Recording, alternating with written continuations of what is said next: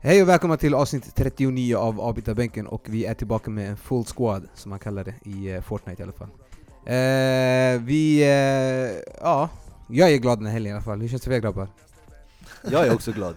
Du är också glad? Absolut. Ja. Kanske alla är glada idag. Det var första helgen som alla har fått en vinst, eller? Alltså, allt är inte som förstör den här men idag. Ja, alltså det är som att, vet du, United fick ju inte en enkel vinst, men vi andra fick i alla fall smaka på stor seger. Eller vad säger ni, grabbar? Det var inget litet lag vi mötte heller, så... Ja. Ja. Inte vi heller, men ja. Vi förstår. Annars, är läget? Det är bra. Själv då? Det är lugnt. Mustafa, vad händer? Ja, det rullar på som vanligt.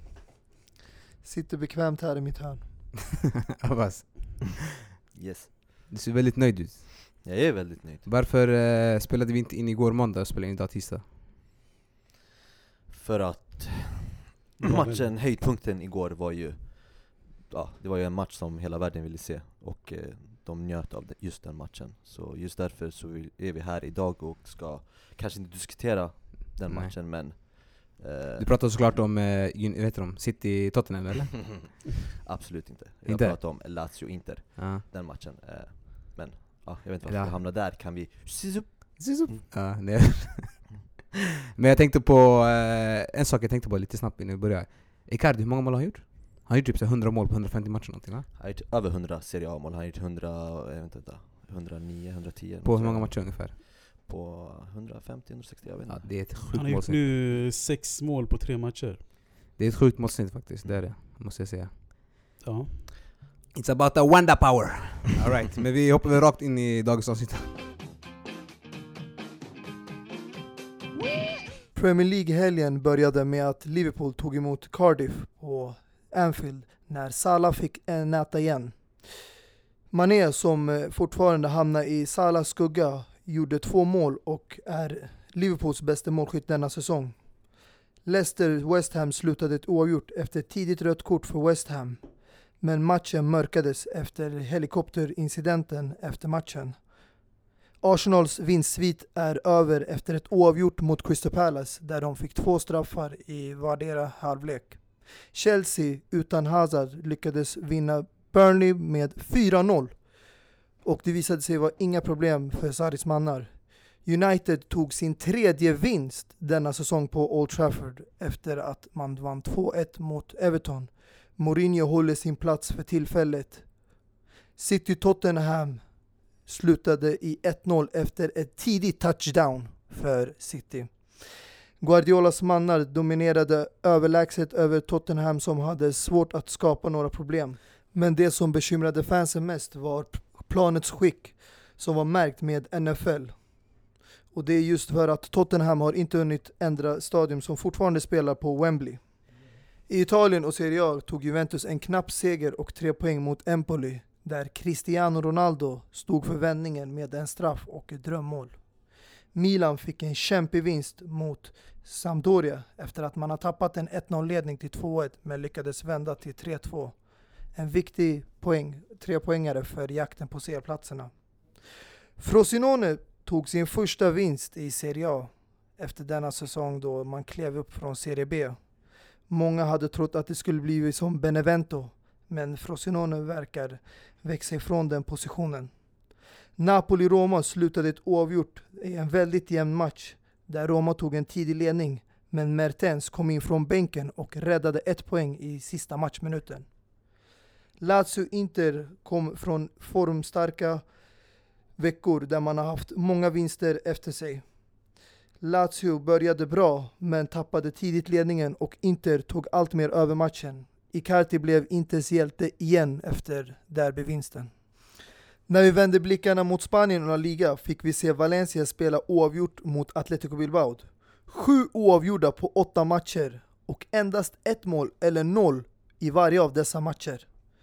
Det är endast en match där Valencia har lyckats göra 2 mål på en match, och det var borta mot Levante när de spelade 2-2. Stora problem i anfallsfronten. Atletico Madrid tog en komfortabel vinst hemma Diego Costa är fortfarande mållös och måltorkan har sträckt sig till 8 matcher. Sevilla, som tog en vinst hemma för att hålla ikapp Barça, fick 2 mål bortdömda för offside inom loppet av 5 minuter.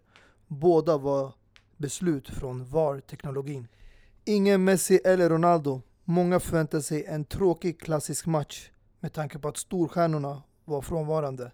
Men vi fick se en teatershow på Camp Nou där Barça storkrossade Real Madrid med hela 5-1 och Suarez stod för det första hattricken sedan 2014. Ingen kunde ha varit bättre i Messis frånvaro än Suarez, som har gjort nu hela 9 mål på 9 El Clasico-matcher. Som resultat fick Lopetegui sparken efter helgens omgång och enligt hans pappa har Real Madrid blivit bestulen på 50 mål per säsong. Deportivo Alaves tog en stark seger när de vände 1-0 underläge hemma mot Villarreal och nu ligger de på en chockerande andra plats, 1 poäng bakom Barcelona.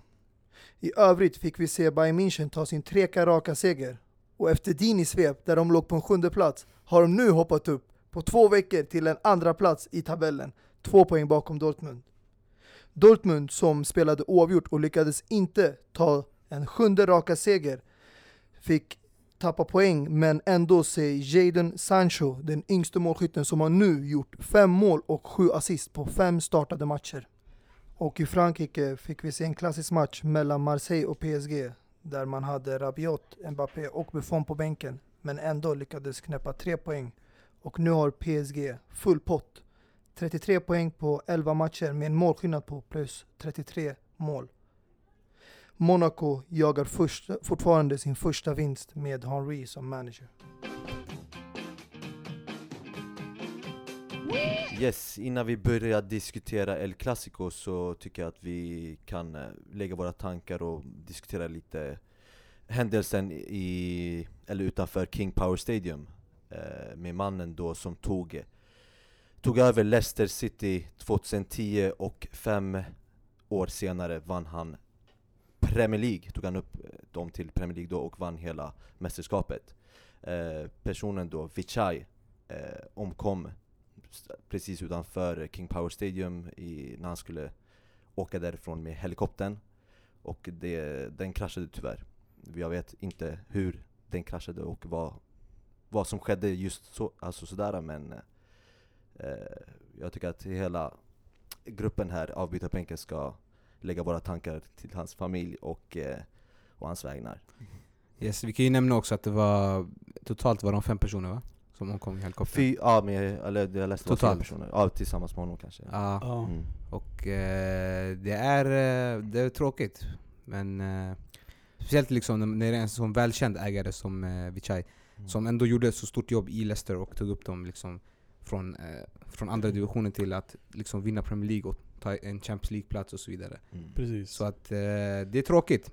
Och det som var fint att se, det var att alla spelare som hade koppling till honom hade verkligen en så här personlig koppling till honom. Alltså Vardy, Fox, Riyad Mahrez som gjorde målet mot Tottenham igår. Och du vet, ägare, alltså ofta så har man inte den här bilden av ägaren att det är bra ägare och att alla gillar ägare. Ofta så kopplar man ägare till så här pengarsugna och att de bara tänker på pengar och att ingen gillar ägare och så. Men det var helt annorlunda med Vichai. Det är verkligen, alltså, alla gillade honom. Faktiskt. Så att, ja, det är tragiskt, men det har hänt och vi får se hur Leicester går vidare med det. Jag läste att de kanske funderar på att byta namnet på stadion till Vichai Stadium eller ja. Precis. Skulle inte vara fel. Men frågan är nu, alltså, vem är det som har hand om det? Är väl den som ärver från honom. Jag tror det är hans son Elsas son som var där och sörjde. Man fick se en bild där Vardy stod bredvid honom och Schmeichel. Ja, de tröstade honom. Så det är troligtvis han som kommer bli efterträdaren.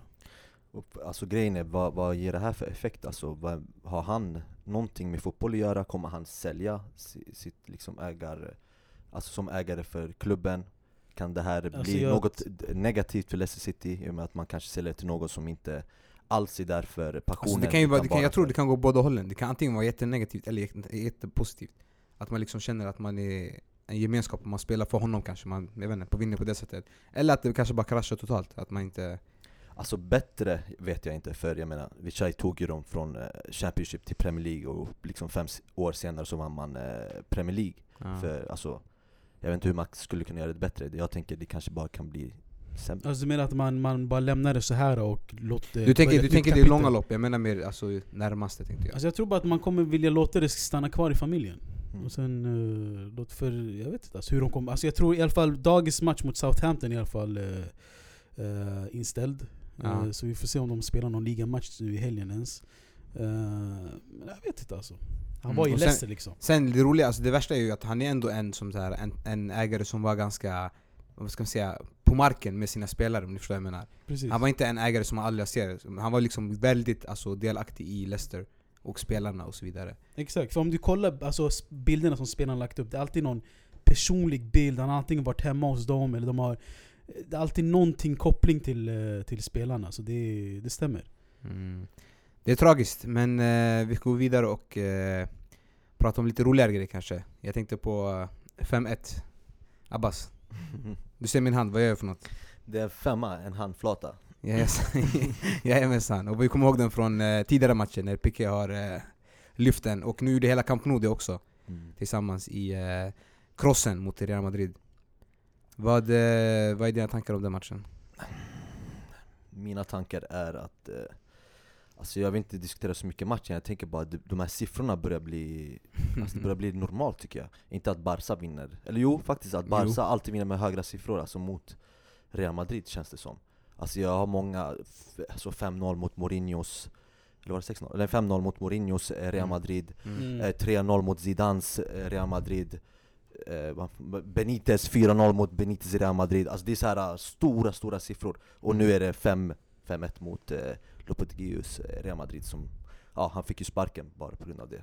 Så vi får se vad som händer med Santiago Solaris, Real Madrid som... Nya tillfälliga tränaren. Men mina tankar faktiskt kring den matchen är alltså, vi såg ju Inter Barcelona.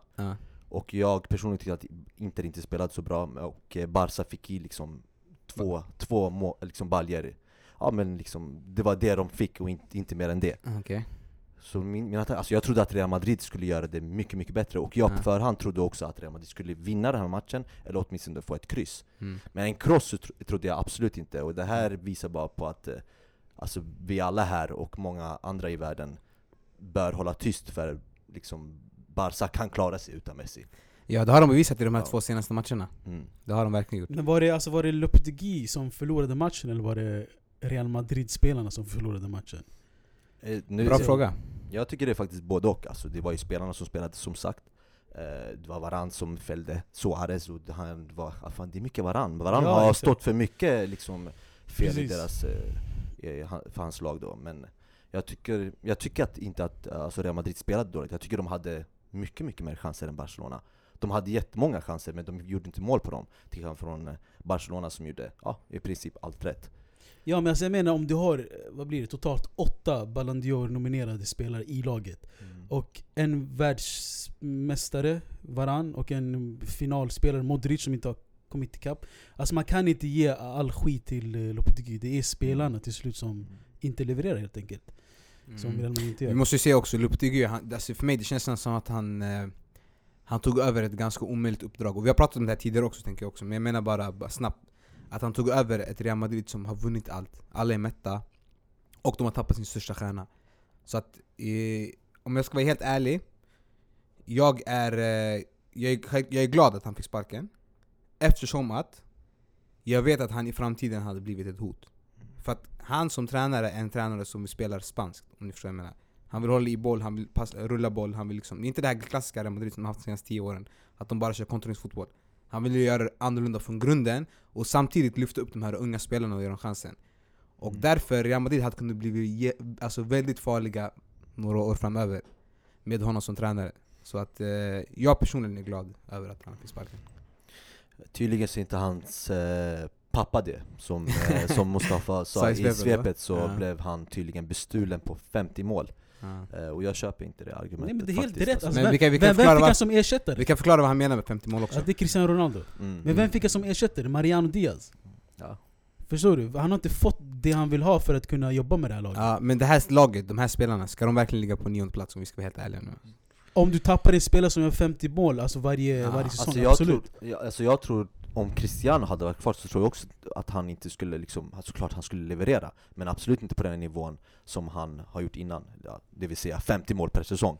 Det skulle han inte heller göra. Han behövde en ny motivation och det var Juventus. Absolut, jag menar hämta en ny motivation. Hämta någon hungrig spelare som du kan ersätta Ronaldo med en eller två. För det här laget utan Ronaldo, det är trött. Det är maränglöst. Helt rätt.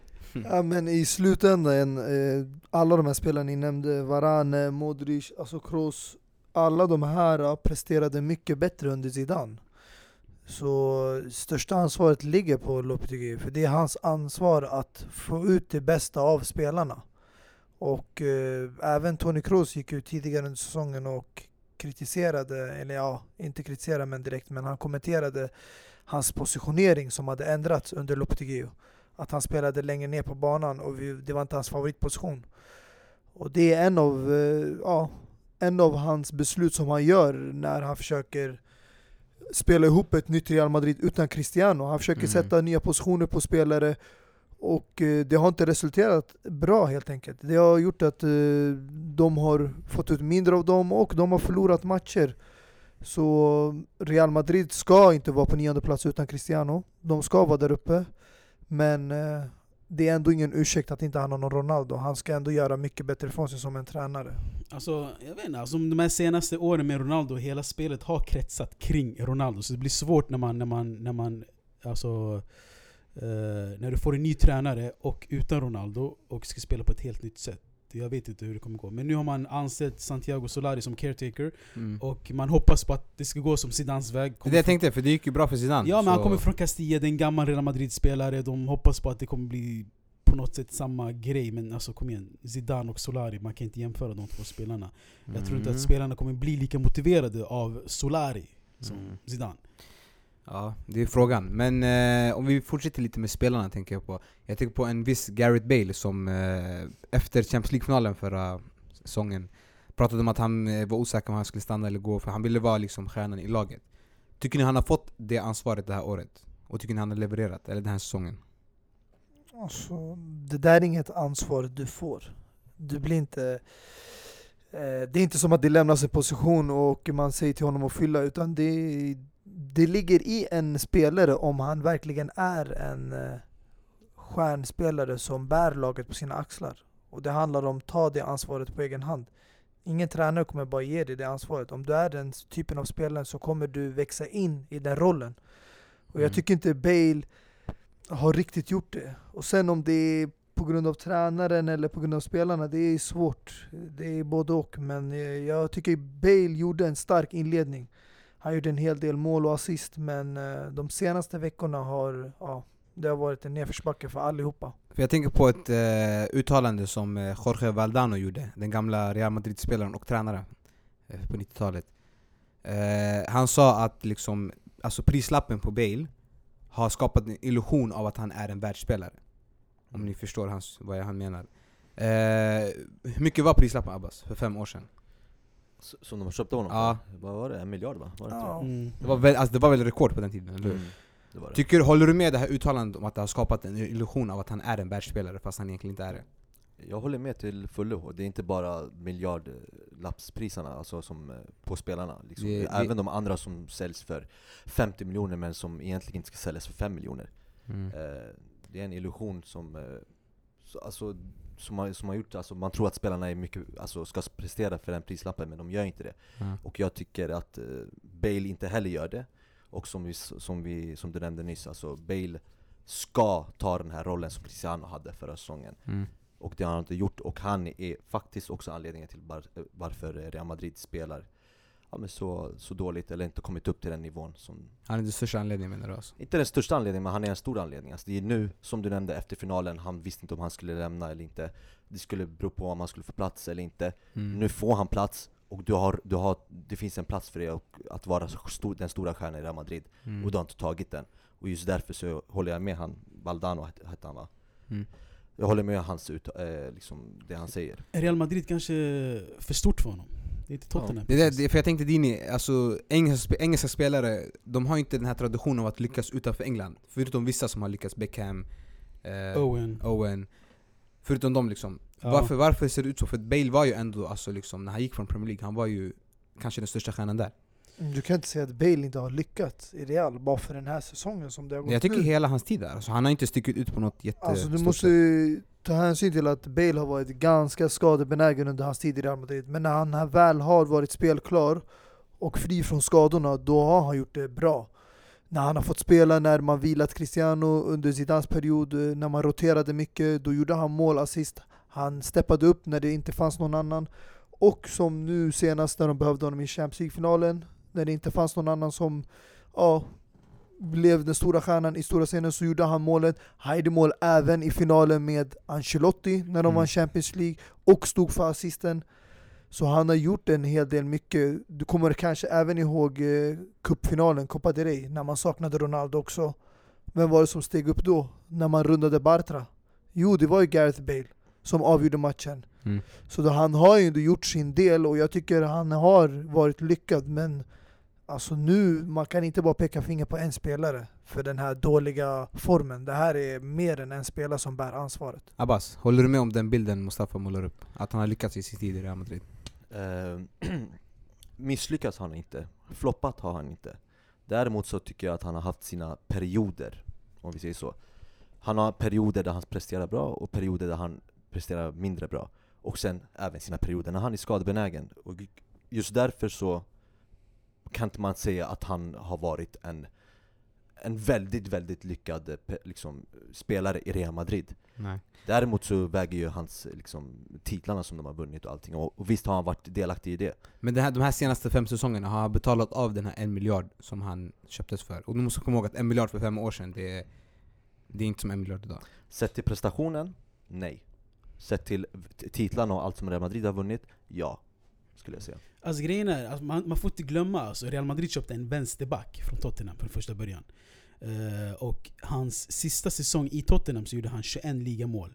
Och innan det så gjorde han typ 9, 7, 3. Så han har aldrig kommit upp till de här siffrorna förutom sista säsongen i Tottenham. Och när han väl kom till Real Madrid har han aldrig gjort mer än 19 ligamål. Och han har knappt spelat 30 ligamatcher totalt i en säsong. Så det här är en spelare som inte har varit prövad riktigt innan man köpte honom. Och jag tycker det är, alltså, Gareth Bale är bra, absolut. Jag tycker han har en bra spelstil. Det är inte den här klassiska engelska spelstilen heller, så jag tycker han passar i Real Madrid. Men det är ingen spelare man kan förlita på sig till 100% helt enkelt. Tycker du att något av de här engelska storlagen borde plocka in honom? Jag tycker definitivt, alltså, att en återkomst till Tottenham skulle vara något för honom kanske. Om man funderar på att bygga om hela laget och försöker satsa på att lyckas den här gången. Alltså jag tycker att han skulle passa in perfekt i United och just i Mourinho. För Mourinho älskar ju såna här spelare som springer väldigt, väldigt mycket. Som kan ta det här liksom, hemjobbet och även ha en bra inläggsfot. Liksom, alltså, det har ju varit mycket snack om Gareth Bale sen 2-3 år tillbaka att han skulle komma tillbaka till England. Men jag menar, vi har sådana speltyper redan. Alltså, varför ska vi betala någon miljard för en skadebenägen spelare? Förstår du vad jag menar? Där vi läkar, det är mittback, det är mittfältare, det är inte kanter och snabba spelare. Det har vi fullt om, alltså. Och jag tror hur gammal är Gareth Bale egentligen? Han är 29. 29. Hans tid är väl inte, han har fortfarande några år på sig. Men tror du verkligen han skulle kosta 1 miljard i frågan? Det är den tid vi lever i helt enkelt. Det finns spelare som inte ska kosta 1 miljard. Osman Dembele. Och det är... jävlar. Jag har glömt det där. Exakt. Kostar det 1 miljard på riktigt? Alltså. 1,1 till mig, tror jag. Det är ett avsnitt för sig själv. Men det är ingen fara. Vi kommer få avbetalning. Det är som B. Men som sagt, det är den tid vi lever i. Det är många spelare som inte ska kosta vad de egentligen kostar. Och bara för att Gareth Bale kostar 1 miljard så betyder inte att han ska liksom kosta. Alltså mitt problem, det är inte att han kostar 1 miljard eller inte. Det är inte det handlar om. Det handlar om att du är den här, du leker, jag vill ha den här rollen som ledare, som storstjärna, som stjärnan i laget. Och du har inte levererat, det är bara det. Sen, Alltså han har aldrig bett om den rollen, han har bara bett om mer speltid. Det är det han har varit missnöjd med, själva speltiden på planen. Men då är han absolut inte en miljardspelare. Du ska inte ha en stjärna om inte han vill ta den där rollen. Om han bara vill ha mer speltid, då är men det alltså prislappen har ingenting med han att göra. Det har absolut inte det. Nej, det har med hans tidigare klubb som värderade honom så högt, för de har inte haft en så bra spelare på kanske ett decennium. Så när de får en sån där spelare och ett lag som Tottenham, som i den tiden när de hade Bale sällan kvalade till Champions League och var där uppe i toppen, ska tappa som stor spelare, då kommer de kräva en stor summa pengar. Det är inte som när United tappar Ronaldo, men de har fortfarande Berbatov, Rooney och Tevez på bänken. Men med andra ord så håller du med det Valdano sa om att det inte speglar hans prislapp. Han ska inte men det är det, prislappen har ju fortfarande inte med spelaren att göra. Det har ju med hur klubben mycket värderar honom. Om han hade lämnat för 80 miljoner hade inte det spelat någon roll för honom. Han hade ju gått till Real Madrid med öppna armar. Jo, men så här är det. Om du kostar 1 miljard, då är du en toppspelare. Du ska vara en toppspelare. Och det får vara din tidigare klubb anser dig vara. Ja, men det, ja, fast om någon vill punga ut 1 miljard. Ja, man pungar ut för en världsklassspelare, helt enkelt. Och om, så som du försöker förklara, att Bale inte ville ha den där rollen. Han ville bara ha lite speltid. Men det är Modric också, det är Isco också. Men det betyder att de ska fylla rollen som Ronaldo har lämnat. Nej, du ska ta den där rollen eftersom men du är en världsklassspelare. Alltså det betyder väl bara, som Mustafa sa, det var laget sätter priset på spelaren. Det betyder inte att han ska kosta det priset. Det är som typ Modric. Om Inter hade betalat de pengarna, de här fantasipengarna, är det för att han ska kosta så där mycket? Det är för att laget har satt det priset liksom. Och för att han är en världsklasspelare. Man ska betala för honom. Och det kan bero på att man vill ha den spelaren i sitt spelsystem. Förstår du vad jag menar? Och man behöver köpa den. Alltså det Jasse frågade, det var det här med Valdano, det han sa. Ja. Att, Jasse, kan du säga det igen? Ja. Är han på grund av prislappen, är det en illusion av en världsspelare på grund av prislappen? Exakt. Är han verkligen en världsspelare? Och det är det jag vill ha svar på. Jag håller med det han säger. Vad säger ni? Då hoppar ni in och säger någonting. Han är absolut ingen illusion. Han är en världsklassspelare. Och det är många andra spelare i Real Madrids trupp. Men bara för att han inte lyckas fylla tomrummet som Ronaldo har lämnat innebär inte att han inte är en världsklassspelare. Jag ser honom fortfarande som en världsklassspelare. Och han skulle gå in i 11 i nästan alla lag i de flesta ligorna. Alla lag. Så det är bara att nu pressen... alla lag vet jag inte. Man är snälla, ni startar med Rafinha på kanten. Okay. Det räcker bre, tyst. Vad menar du? Han skulle inte spela på kanten, han skulle spela vänsterback hos oss. Och då, där har vi alla vänsterback. Han skulle spela vänsterback i Barça. Skulle inte han vara perfekt vänsterback i Barça? Det tror jag. Men tyvärr har vi världens bästa vänsterback redan, Alba där. Så jag vet inte, det är ingen snack om saken. Han skulle inte ta Rafinhas plats heller så. Nej. Bror, sluta. Nej. Jag tror bara att Bale, han är en förvirrad spelare. Jag tror inte han är en topp 5 spelare i världen. Skicka tillbaka sen till England där hör hemma för i helvete. Han gör 27, vad sa du, många år där? 21 mål. Fy fan alltså. Han har ingenting i Spanien eller Italien eller Bundesliga för den delen att göra. Gammal till England som alla andra engelska spelare. Ändå har han vunnit 4 Champions League-titlar. Han har inte vunnit 4 Champions League. Jag tycker bara nästa gång Barcelona besöker Santiago Bernabéu, då kan bara Bale sträcka upp 4 fingrar till era fans och visar hur många Champions League-titlar han har vunnit på totalt 5 år i Real Madrid. Det är bra. Exakt. Och nästa gång vi spelar in podden, jag ska hämta min lilla syster hit och hon kan säga jag har varit med i en podd fast hon inte har pratat. Om ni förstår sambandet. Nej, jag förstår definitivt inte. Du fattar inte. Fattar du vad jag menar, Abbas? Absolut. Tack så mycket. Du lever i en illusion där du tror att Bale skulle spela som en vänsterback i Barcelona. Ja, det skulle han absolut. Kom tillbaka till verkligheten och inse att Bale är en världsklassspelare och annars hade han aldrig varit så här länge kvar i Real Madrid. Ja, tyvärr.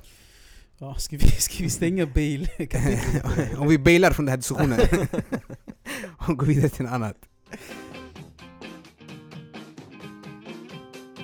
Om vi går vidare till NFL-matchen igår, Premier League-matchen igår på Wembley Stadium, där vi såg Tottenham ta emot Manchester City. Innan vi går in på själva matchen, jag skulle vilja snacka lite om den här katastrofala planen. Det var det värsta jag sett i mitt liv. 24 timmar innan hade man en NFL-match där. Sjukaste jag sett. Och det kunde vi se tydliga spår av. Vad säger man? Mm. Jag tycker deras arena fortsätter bara dra ut på tiden, va, Mustafa? Ja, så de sa att den skulle bli klar i oktober, så det har ju väl förlängts med kanske en månad till, men Wembley är ändå en stadion där man ska kunna spela fotboll på. Det spelas fotbollsmatcher när det är FA Cup semifinaler, finaler och andra matcher. Så det är landslagsmatcher. Så planen ska ju inte behöva se ut på det där sättet. Alltså jag har alltid fått för mig att Wembley är den bästa och största i England. Ja, men så. Det är inte bara till för fotboll. Ja, visst. Nej, men, det vet vi sen igår. Ja, det vet vi.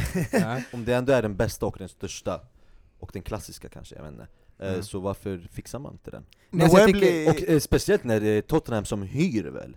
De hyr ju själva arenan, eller inte så? Ja, men då ska de väl ha... Men de kanske hyr in sig på sina matchdagar. Jag tror inte de hyr den hela tiden. Så det där var ju spelats ju en dag innan. Och plus har det gått längre tid än vad de behöver. Men det som är konstigt, det är att man inte planerade bättre. Att man liksom inte...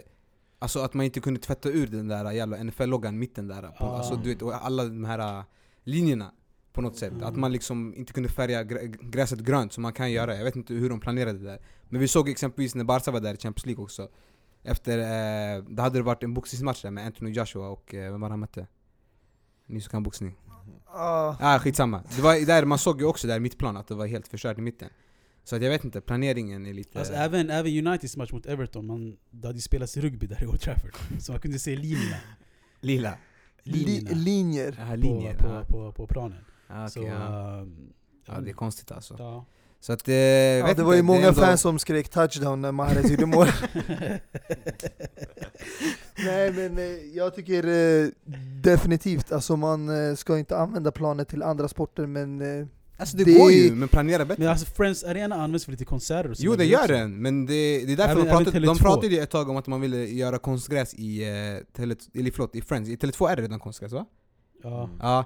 I Friends ville man sätta i konstgräs eftersom att man förstörde gräset varje gång det var konserter och såna grejer. Men det går inte. Ska man ha konstgräs i högsta liksom, ligorna i länder, det går inte alltså. Ja. Och i Tottenhams fall, det handlar väl om att planera bättre. Jag vet inte alltså. Ja, men det är nu vi pratar bara som sagt. Det här var bara ett engångsgrej. Det är bara en tidsfråga när de lämnar det här stället. Och det är sånt som händer. Det finns inte så många planer. Och i England är det många nationella sporter. Det är inte bara fotboll. Mm. Och när andra event ska spelas, då måste man utnyttja de här stora stadiums. Nej, jag förstår. Man måste ju spela i Wembley. Man kan inte ta in, vad är det? Stamford Bridge. 5000?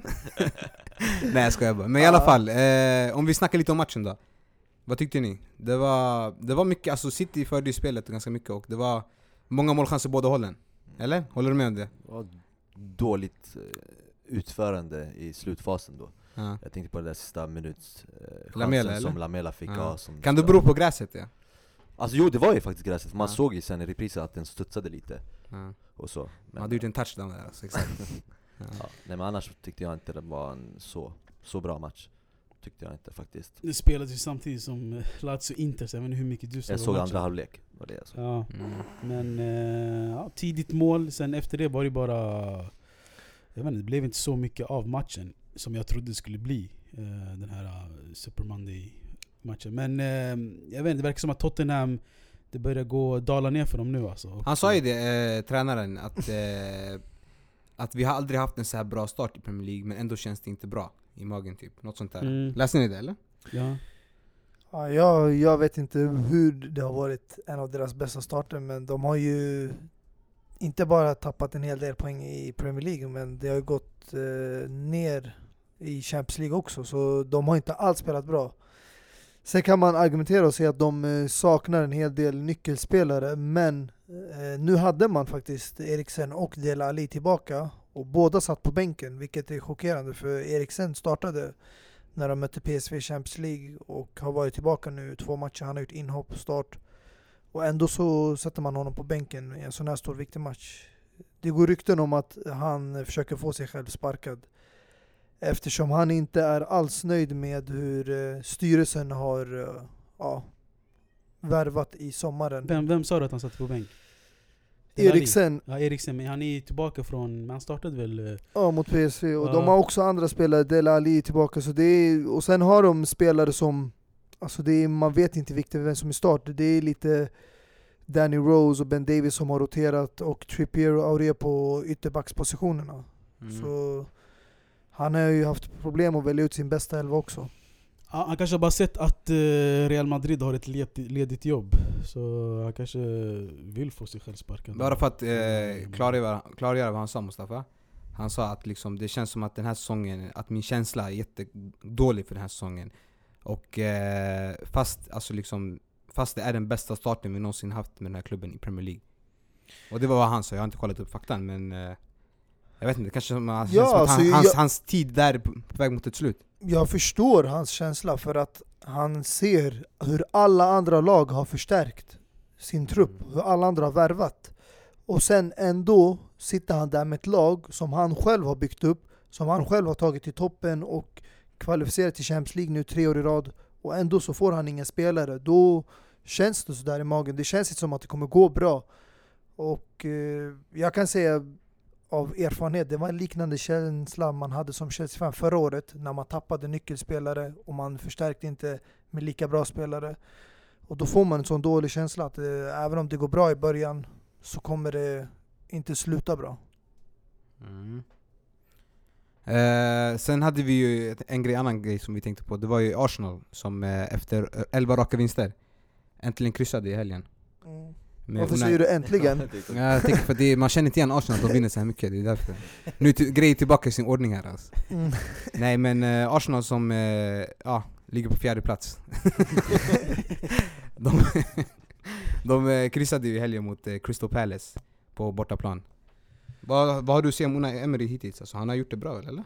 Han har gjort det riktigt bra och jag tycker det är väldigt synd att de inte får cred. Det är ironiskt hur man hyllar lag som Liverpool, City, Chelsea efter 5-6 vinster. Och sen när de fortsätter och har en svit på kanske 10-11 raka matcher, då hade man hyllat tränare som Guardiola, Klopp till skyarna. Men nu när det händer Arsenal och Unai Emery så är det inte så många som pratar om det. Istället sitter man och pekar finger mot dem och säger att det här är bara tur och påpekar att man inte har mött bra motstånd. Man har bara mött dåliga lag. De har mött Chelsea, vet du, och sen har de mött...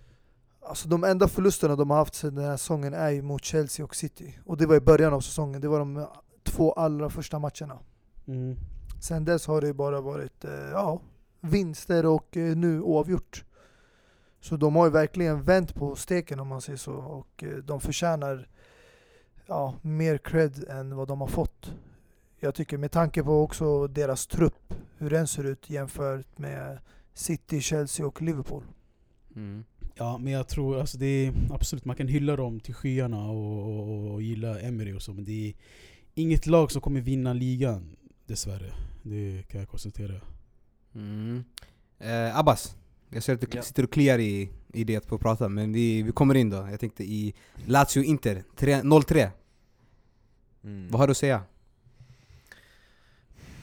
Ja, jag vet inte faktiskt vad du säger om den matchen. Ja. Jag tänker på att det här var ju sista Lazio Inter. Mm. Själva matchen var ju liksom, jag får ju de här liksom tillbaka flashbacks på förra säsongen, sista matchen. Vad hände sista matchen förra säsongen?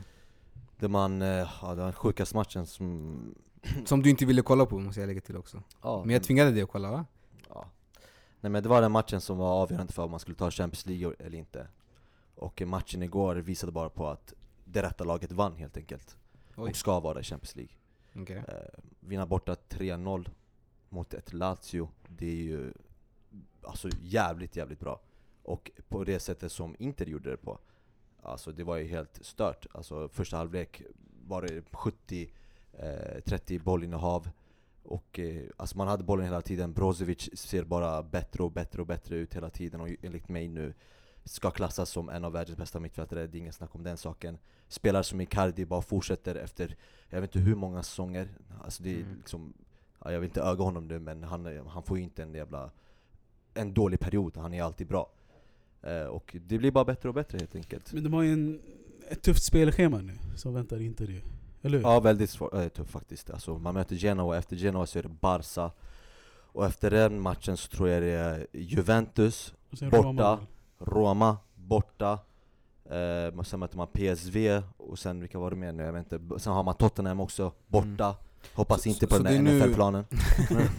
Så det är nu liksom truppen sätts på spel ordentligt alltså. Eller, nej, det har redan varit alltså, man mötte ju Barça, man förlorade den, ja. Men man vann derbyt och man vinner Lazio borta. Alltså, det har redan börjat, förstår du. Och Inter som ligger på andra plats i Serie A med 6 poäng bakom Juventus. Med en bättre målskillnad än Napoli. Liksom, när skedde det? Alltså, Napoli är ett lag som... Så du menar att i år är det... Alltså, utmaningsdags i år, eller? Inte än det för tidigt. Jag är väldigt oroad över mitt fält. Känns väldigt tunt, alltså. Väldigt tunt.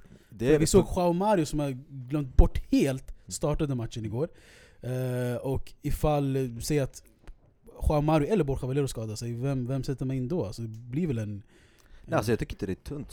Som du nämnde nu, alltså, kolla, João Mario, som man inte trodde liksom fanns kvar, fick liksom starta. Det här visar bara på att det finns spelare, men jag tycker spelarna där bak, och det är bara en spelare egentligen, speciellt Brozovic, för det är han som gör allting. Han är motorn, han gör allt alltså. Om han skadas, men då är det kört. Ja, exakt. Alltså, om det är en skada på någon mittfältet så blir det... mycket svagare lag helt plötsligt. Nej, men där får man bara tänka på, alltså, om man är 6 poäng bakom Juventus. Alla kommer ihåg de här första matcherna. Man förlorade mot Sassuolo, som egentligen man inte skulle förlora. De fick en straff som de inte skulle få. Inter fick inte en straff som man skulle få. Parma samma sak där. De fick liksom, mål som de inte skulle få och inte skulle haft. Vi förstår. Det är bara, liksom, hade man vunnit de här matcherna, vilket man egentligen skulle liksom göra, då skulle man liksom, antingen ligga liksom på samma poäng som Juventus eller liksom före dem. Tänk på Kevo som ligger på -1 poäng. Det var ju för att de hade fuskat, va? Eller vad var det? Ja, det var... Nej, de hade köpt någonting med ekonomi, va? Exakt, det var något sånt där med ekonomin och så. -1 poäng, tänker jag. Det är bara Italien där ändå. Och det bara går förbi obemärkt, ingen bryr sig. Det är för att i Italien så upplyser man det här. Och allt det här finns i Italien. Alltså, gör något knas, det kommer bli bastet. Det är så, va? För det mesta. Det kan från England och Spanien där det också sker fusk, men där man bara tar bort. Tack Gud för att det finns liksom folk som är ärliga och som tittar på när saker och ting sker. Men vi såg ju Milan också, som tog en viktig vinst mot Sampdoria. Men jag tänker på Milan, de spelar ju imorgon också mot Genoa. Och det var ju för att matchen blev uppskjuten, eller hur? Första matchen, precis. I och med att när det var bron som rasade och flera omkom då där. Exakt, i staden Genoa. Ja. Det var väl ingenting mer i... Jo, jag tycker att... vi behöver inte stanna där, men Roma-Napoli. Väldigt intressant match. Just det. För Roma hade ju, vad jag vet i alla fall, vunnit i Neapel. 2 senaste säsongerna, tror jag, så har de vunnit där. Och nu så kom de dit och var väldigt nära att vinna också, men till slut så gjorde Mertens målet som gjorde så att det blev ett kryss. Och Robin Olsen hade en stor match också, läste jag. Alltså, jag såg Robin Olsen är bra alltså. Jag tycker jag tycker att att svenskarna ska lyfta honom, för han spelar i Roma liksom, spelar i Champions League, Sveriges landslagsman. Alltså, om inte det vore för Zlatan så tycker jag, tillsammans med Lindelöf, så är han ju den största svenska spelaren som spelar i Europa. Ja, men alltså vilka förutom Olsen och Lindelöf spelar i ett stort... Nej, men jag tycker att Emil Forsberg skulle vara... Alltså, han hade ju värsta hypen förra säsongen. Ja, och man trodde han skulle ta ytterligare steg. Det snackades om Milan, det snackades till och med om Inter, Liverpool, United, jag vet inte, Liverpool det här. Alltså. Men Emil Forsberg är fortfarande en av Leipzigs bästa spelare. Ja, de saknar honom grovt nu när han är skadad. Ja, men man trodde han skulle vara... Han har inte tagit det steget liksom. Man trodde han skulle ta. Exakt. Ja, men alltså, det är fortfarande första steget. Han är i Bundesliga. Det är samma sak med Robin Olsen. Det är hans första steg nu i Roma. Vi får se hur det går vidare därifrån. Man kan inte... Det har slutat efter 10 matcher. Jag tänker mer på VM också, hur hans katastrofala insats i VM och... men det är det. Jag skiljer alltid på landslag och klubblag. Man kan inte jämföra dessa, för att alla passar inte in i klubblag som de gör i landslag. Ett bra exempel på det är ju Leroy Sané, som inte ens blev uttagen till truppen i VM. Nej, men jag tänkte bara säga att alltså, det är sällan man säger att en målvakt är den bästa, eller en mittback är den bästa spelaren för det landet du kommer ifrån. Det brukar för det mesta vara en offensiv spelare eller någon anfallare eller någon ytter, ni vet, någon som producerar mycket mål och är liksom stor. Jag fattar vad du menar, men om vi ändå är kvar lite i Italien. Jag tänker på Cristiano Ronaldo som började med sina straffar och gjorde ett drömmål också mot Empoli. Är han förbi det här, de här våldtäktsanklagelserna, eller tror ni han känner sig liksom lugn, eller? Jag tror han känner sig oskyldig. Han känner sig oskyldig. Okej. Okay. Alltså, i början av säsongen, det är ironiskt. Alla pratade om Ronaldo, hur jobbigt han skulle ha det i Serie A. Mm. Och alla lyfte upp Real Madrid. Kommer du själv i Real Madrid-fansen som höll upp pappren? No, Ronaldo, no problem. Mm. Men nu det är tvärtom. Mm. Ronaldo gör det bättre än någonsin i Serie A. Alltså han har kommit igång riktigt. Han har gjort, 7 mål på 10 spelade och flera assist. Han har assisterat Mandzukic en hel del. 5-6 assist. Så han har ändå gjort det bra. Och det här är hans första år i Italien. Mm. Det är en helt ny erfarenhet för en spelare som är 33 år gammal. Det är Cristiano. Ja, det är Cristiano, ja. Men som sagt, folk börjar dra för hastiga slutsatser efter några enstaka matcher. Så nu, det är nu vi kommer verkligen få se den riktiga Ronaldo. Jag tror det kommer att bli mer och mer av honom. Ja, alltså de hade förlorat om inte Ronaldo spelade den matchen. Eller det där målet gjorde så att de vann. Och jag tycker att Empoli gjorde det bra. Och så, ja.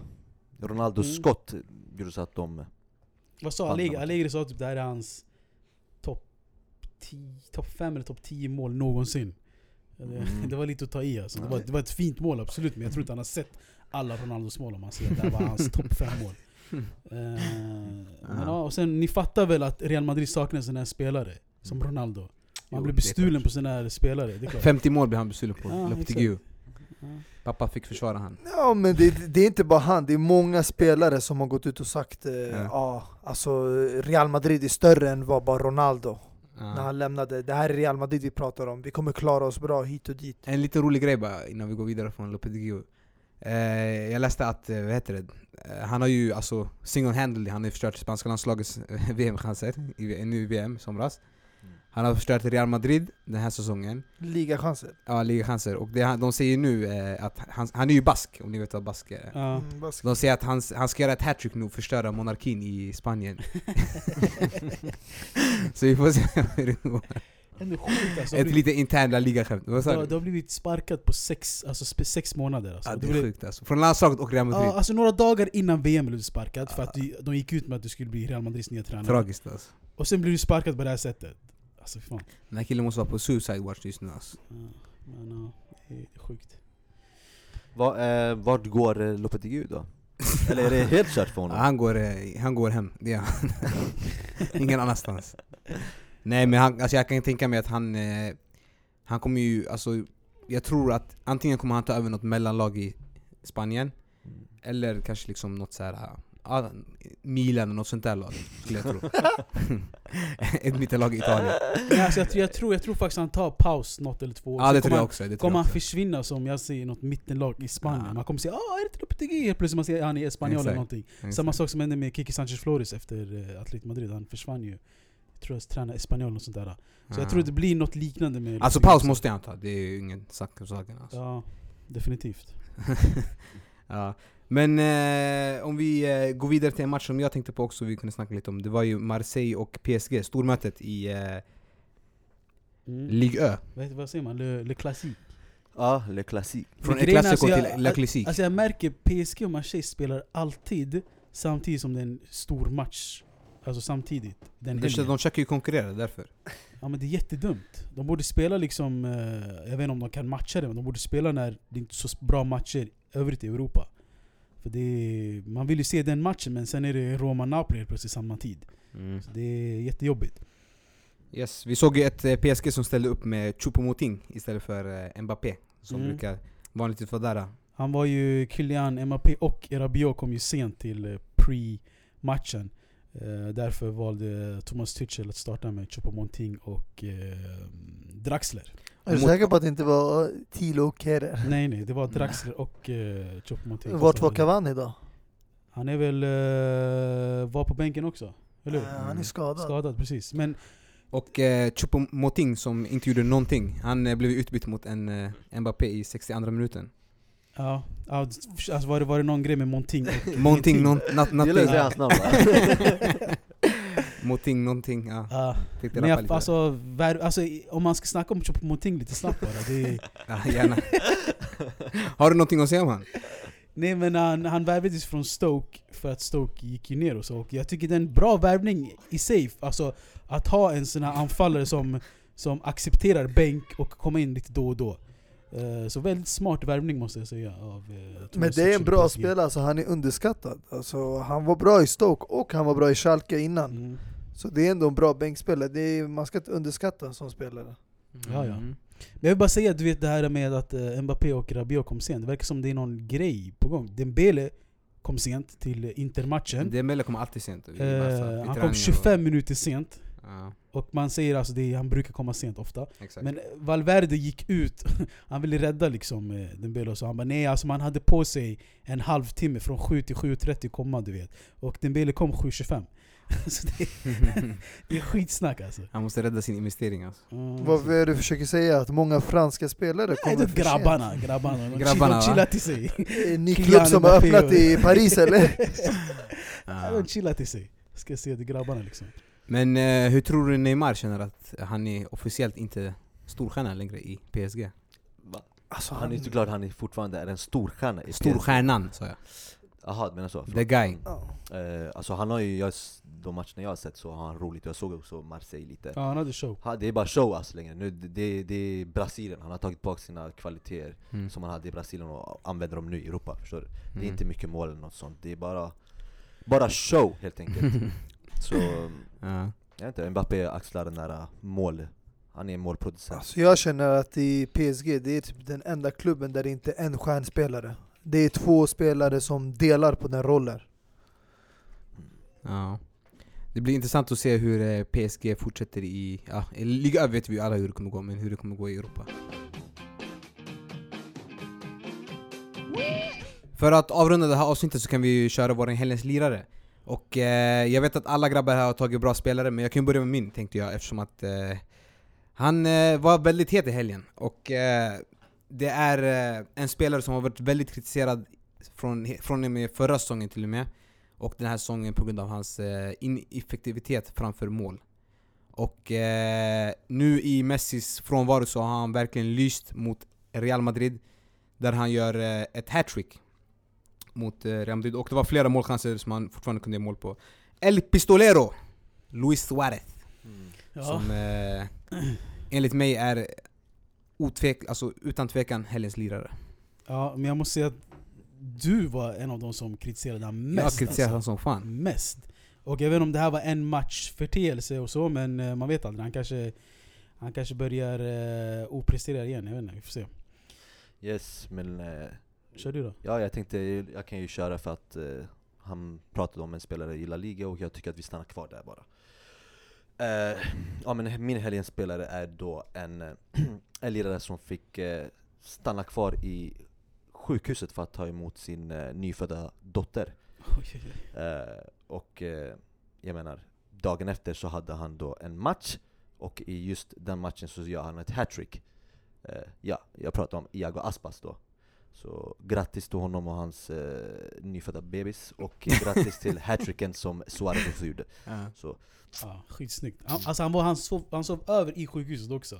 Och sen hade matchdagen efter så gjorde hattrick. Exakt. Otroligt. Sjukt. Galet. Min helgens lirare kommer ju från Tyskland och Bundesliga. Det är en spelare som har verkligen fått mycket hype den senaste tiden. Och är en brittisk-engelsk talang, chockerande nog. Och det kommer svida nu i Guardiolas lag eftersom den här talangen kom från City och var där mellan 2015-2017.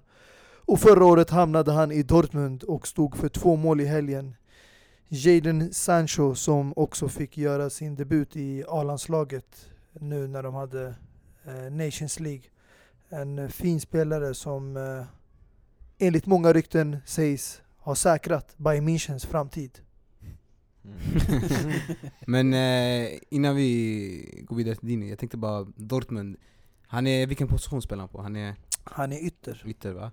Jag tänker på Alexander Isak. Ah, han är väldigt långt ner i kedjan. Man har redan sagt att alltså, han är inte med i planerna för... Det är så, va? Alltså, jag ska inte ljuga. Jag var en av dem när jag första gången såg den här Jadon Sancho började spela och få chanser. Jag tänkte, vem är den här spelaren? Varför låter inte man Alexander Isak få chansen? Men nu förstår jag efteråt. Mm. De har ju haft mer koll på honom i ungdomsakademin. Sen har de ju en sjuk talang i City också som de är nära att tappa också. Brahim Diaz, som man har sett spela lite försäsongsmatcher och så. Mm. Så om de förlorar honom och Sancho så är det knas för City. Ja, Guardiola har en tendens att tappa talanger. Mm. Thiago Alcantara. Tyvärr. Ja, jag då. Det här segmentet är inte bara för spelare trots allt. Man kan ju lyfta fram tränare också. Så som jag vill göra nu. Det är en gammal Barça-spelare som har gjort över 180 matcher för Barça. Vunnit ligan med dem och tränar nu mera Deportivo Alaves. Jag snackar om Abelardo som ligger en poäng bakom Barcelona. Jag tycker det är... Jag bara ger en eloge och bara lyfta fram det enorma arbetet han har gjort för Alaves. Och jag hoppas de tar sig vidare till Champions League. De kommer absolut inte vinna alla Leicester. Men jag hoppas verkligen att de tar sig vidare till Champions League det året i alla fall. Mm, vi kan ju nämna att i topp 4 i La Liga så är det endast 2 poäng som skiljer mellan alla lagen. Mm. Så att det är ju en tight säsong den här säsongen. Men ett omnämnande jag tänkte bara lägga som kunde bli helgens lirare. Det är ju en viss Sebastian Larsson som igår såg till att det blev kryss mellan stormötet mellan AIK och Malmö FF på Råsund, på Friends. Och AIK som leder med 4 poäng just nu i Allsvenskan ser ut att troligtvis kunna vinna i år. Så att vi håller tummarna. Du håller tummarna. Mina Söderboys. Kom ihåg att ni är bäst just nu. Yes, men det var väl allt för idag. Ja. Yes. Vi hörs när vi hörs då. Det gör vi. Peace.